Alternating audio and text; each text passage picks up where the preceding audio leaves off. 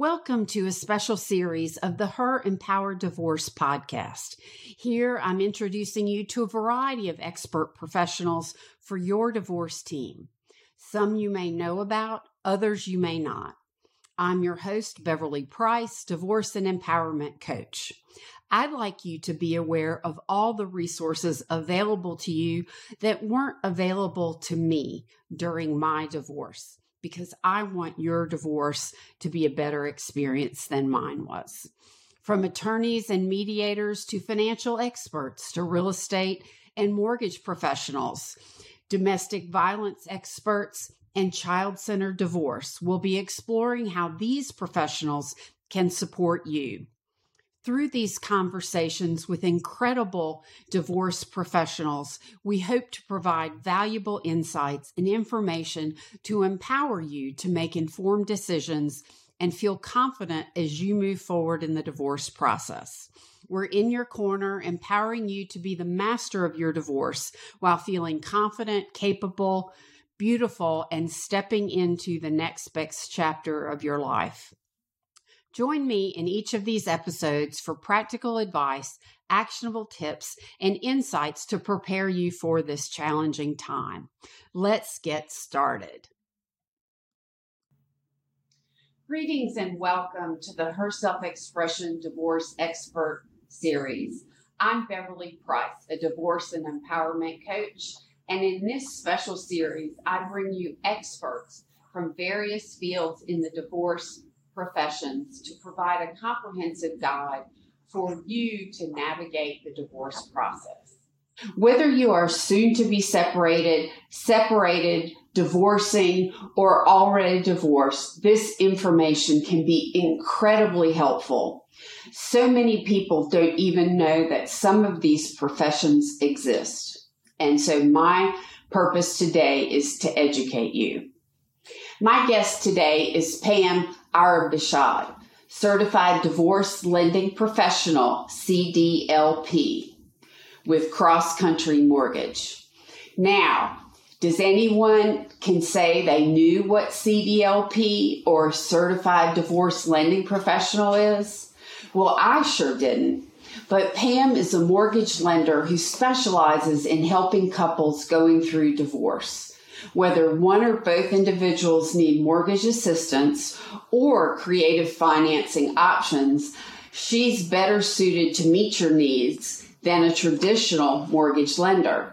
So here's one of those positions that specializes in divorce to help you. Hi, Pam. Thank you so much for being my guest today. I can't wait to hear what you have to say about your role in divorce. Hey, Beverly. Thanks for having me. I'm excited to be here. Yeah, I think this is great. So, we just talked about at the very end that a divorce lending professional can help um, in ways that a traditional mortgage lender can't. So, what is the difference?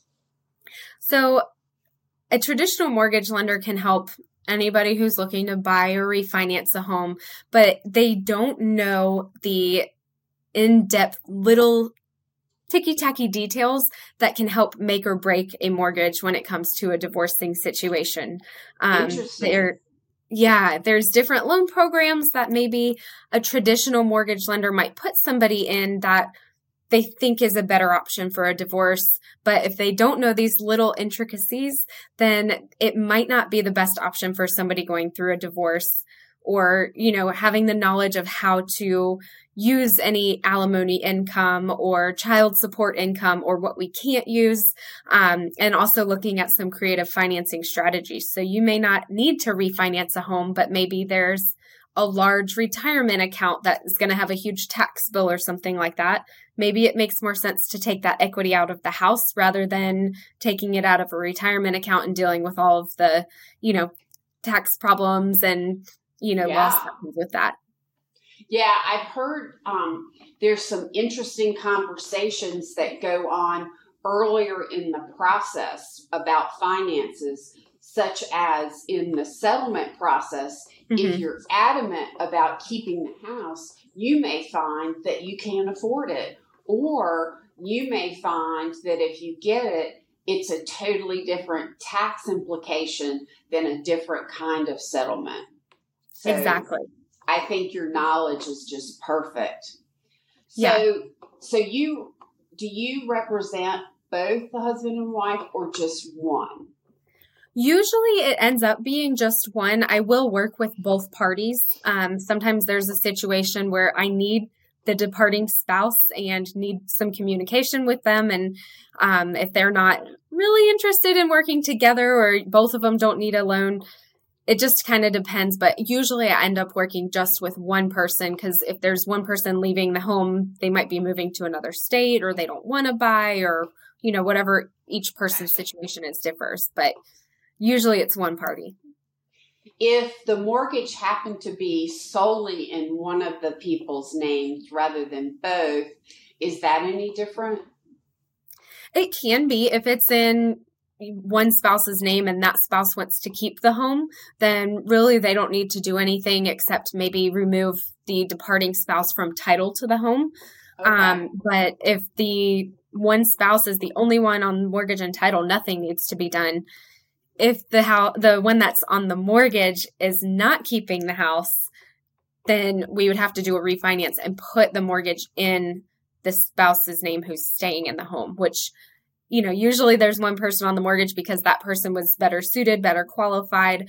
So hopefully that new spouse is going to be able to qualify on their own. But that's where I come in to, you know, help figure yeah. out what makes sense and what they can do.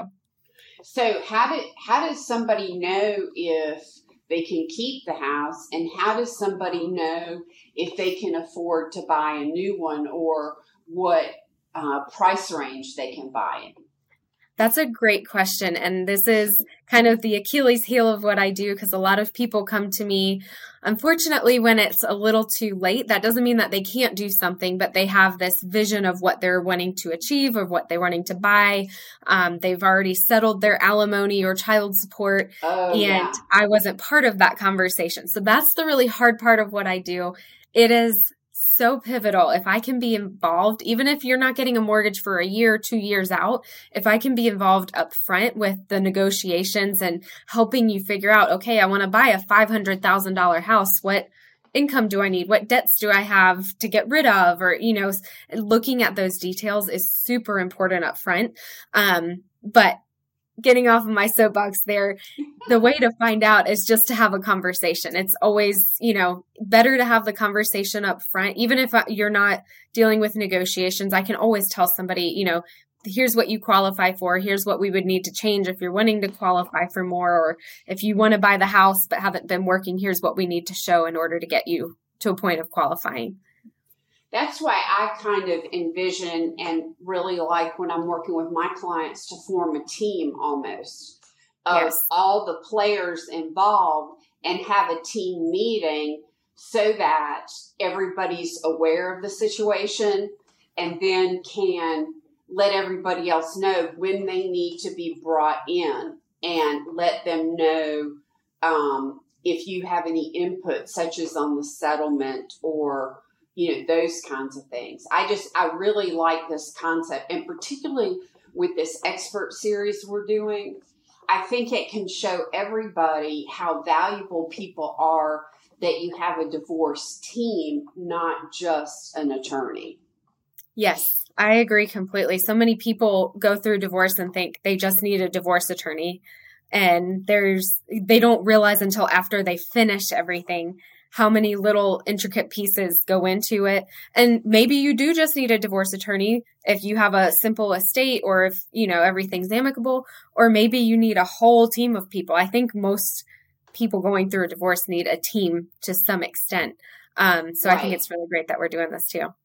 Yeah, absolutely. I think that what I'm stressing here is that bring the divorce coach in first and they become the quarterback to the team and coordinate the team meetings and so forth and share information.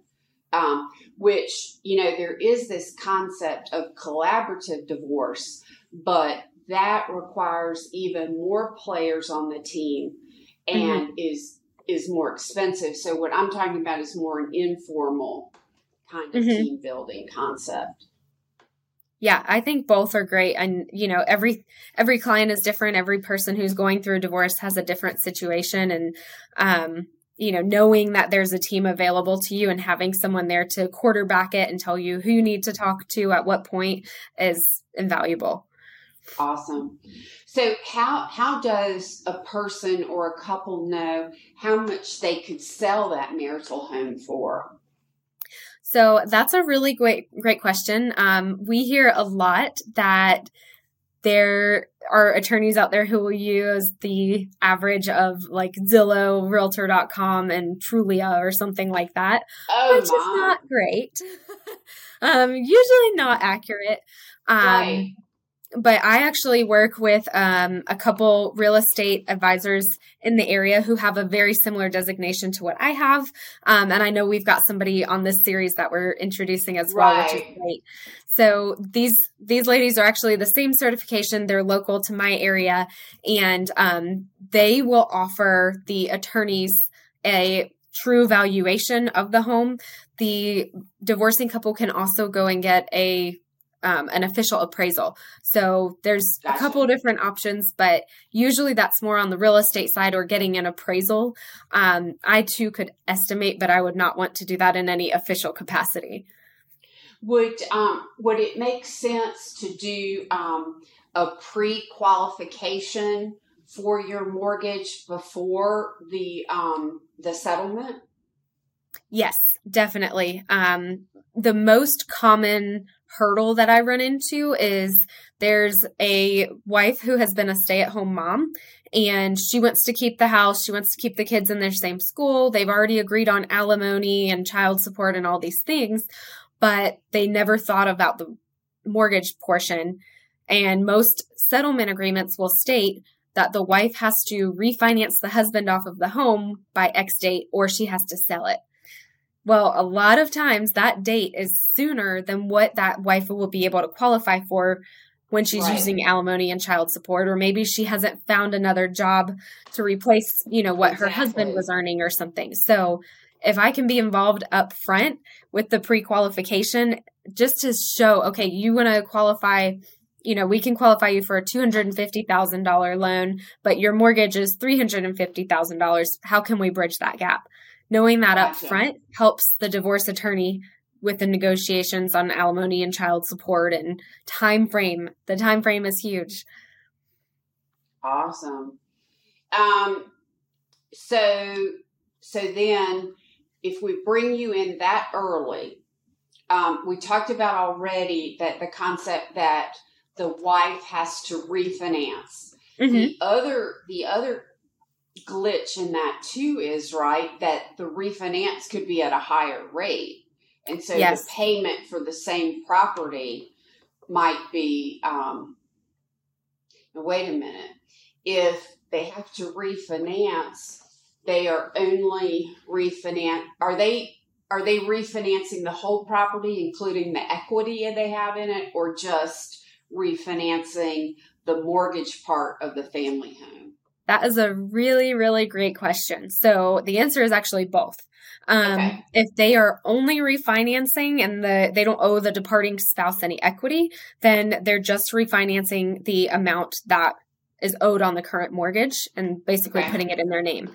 What you said about the interest rates and the payment being higher is exactly the problem that we're running into currently um, right. in 2023 because uh, so many people refinanced down into two, three, sometimes four percent interest rates, and now we're six and seven ish price range. So that really makes a big difference on what somebody can qualify for. Um, fortunately, I have seen people having luck calling their loan servicers. So if you are watching this and you think you have to refinance somebody off and you have a really great rate, call your loan servicer and see if that is something that you can just remove the departing spouse off of.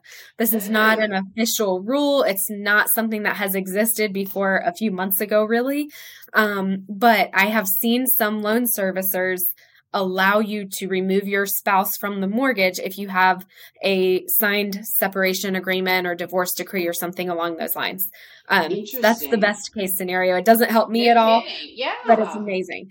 Um, so going back to the refinance usually you're just refinancing the mortgage that you currently owe and putting it in your name. Um, sometimes though, maybe you bought your house 15 years ago and you've got a ton of equity. The right. departing spouse probably wants a piece of that pie. Yes. So um, that's where we may have to, you know, if you are able to refinance, you may have to take part of the equity out with that refinance and have a higher balance, but you get to keep the house. Sometimes, if you can do the situation I was just talking about where the loan servicer will just remove your name, which is ideal scenario, you could always get a home equity line to pay your departing spouse the equity that you owe. So there's definitely options. It just kind of depends on where the market is at and what your, you know, settlement agreement time frame has allotted you. Um, are there other reasons than that why it can be more difficult to get a mortgage when you're during, in the midst of the divorce process? Yes, there's, well, getting a mortgage in general can be complicated. There's a lot of stuff that goes into it, a lot of verifications, moving parts. When you're going through a divorce, that just adds some extra moving parts. So if you're right. somebody who has been a stay at home parent and you're now getting alimony, for example, we have to prove that you are receiving your alimony on time and in full every single month for six months. And then you also have to be able to receive that alimony for at least three years after that. So if you're not getting alimony for four years, really, then you're not going to be able to qualify for a mortgage because we have to have six months plus 36 months, which is three and a half. So between three and a half and four years is really the minimum. Child support's so, the same way. So how do they? So does that does that mean that it's going to take them three and a half years to be able to buy something new? Good question. No, so it's it's going to take six months minimum. Okay. So we have to show that you have received the six months um, on time and full to make sure that whoever you are you know have divorced is actually being responsible because we all know there have been people who are supposed to pay alimony or people who are supposed to pay child support and it doesn't happen. So we have to show that you are in fact receiving that money. But after the 6 months, that's when you can qualify. But we have to be able to prove that you're going to receive that income for 3 years. You can't qualify right. for a 30-year mortgage when your income's going to stop in 4 months, you know. Gotcha. Wow. Yeah. A lot of complexity that I had no idea. So, so what about the situation where you have a woman who left her career years ago, became a stay at home mom with kids, hasn't worked in a long time, so may have a real difficulty getting a job. Mm-hmm. Um, can alimony and child support be used to qualify her, or what happens to the fact that she may have no income at all?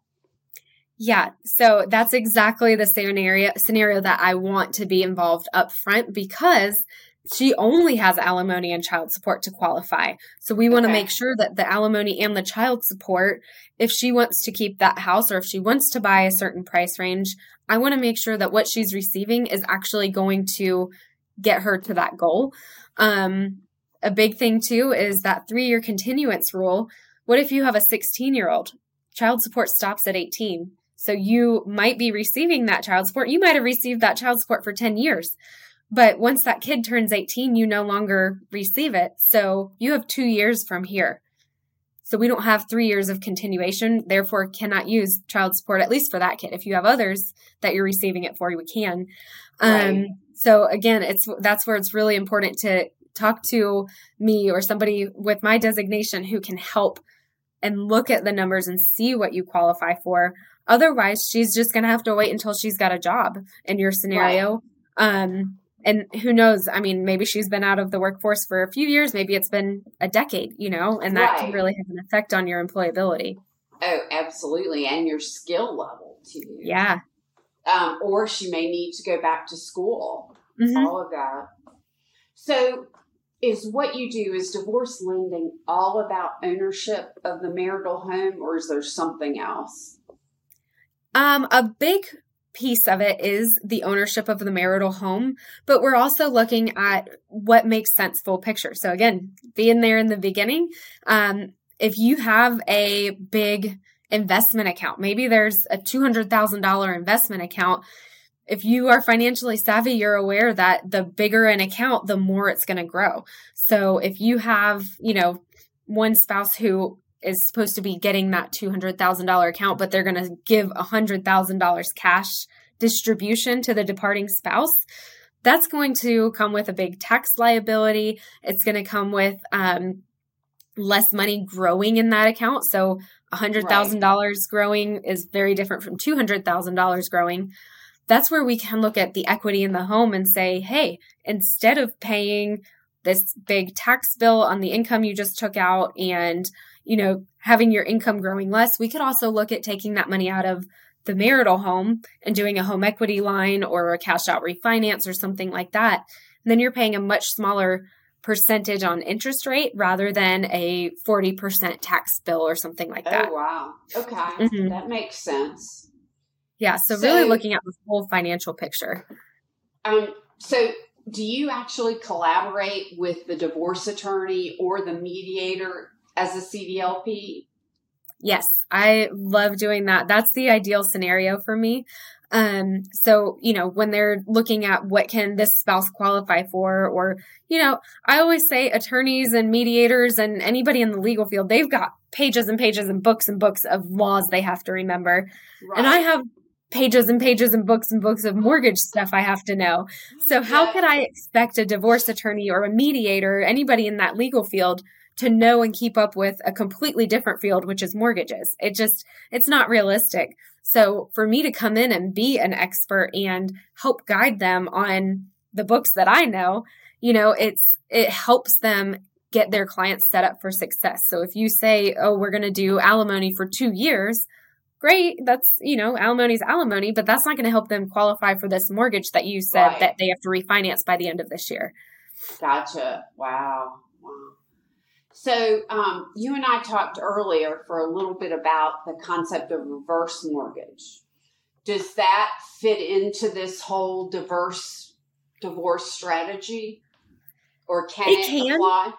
Yeah, it definitely can. Um, I personally do not do reverse mortgages, so okay. my two cents on that is going to be limited, but a reverse mortgage for the right person is a really, really great option.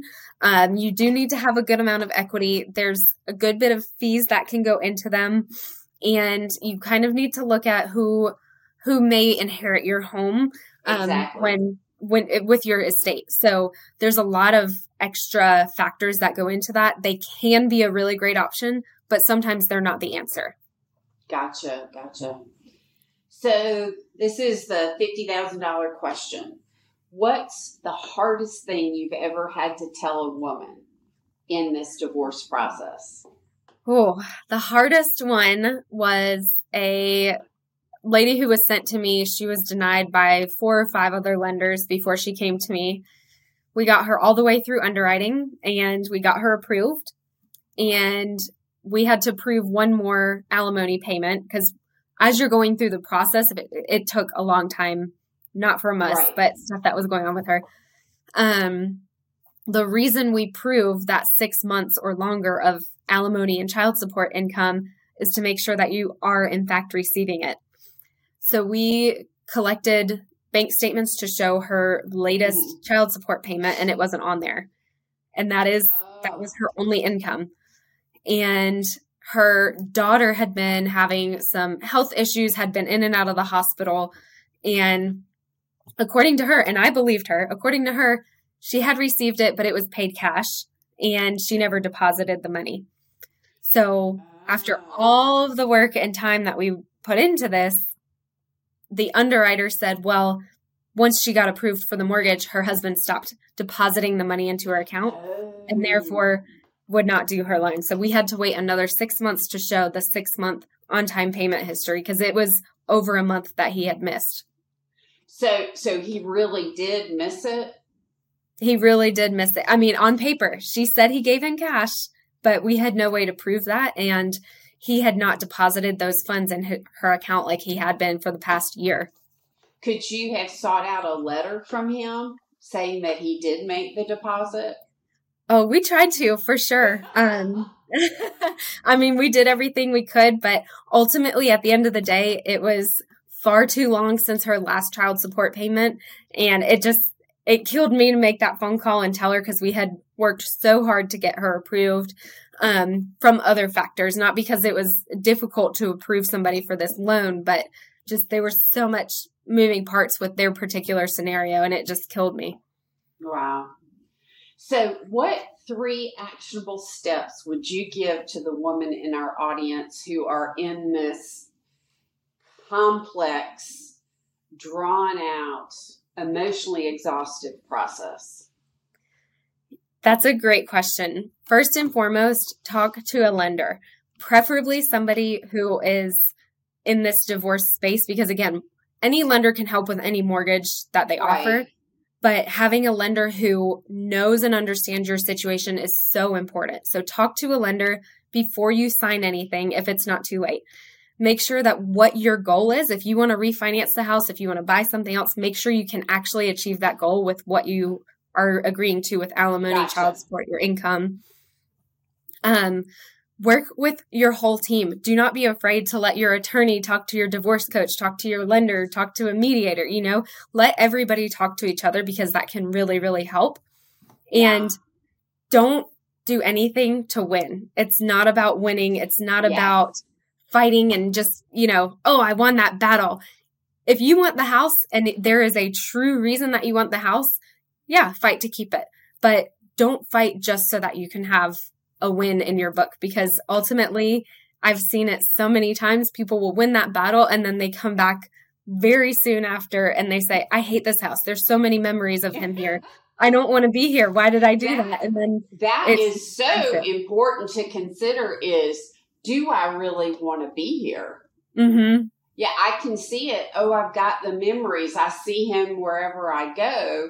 I mm-hmm. would need to spend so much money to remodel this to look different that, you know, oh, how true. I think the whole emotional side of divorce, and that's what I work with, is mm-hmm. so difficult to deal with. And you talked about winning.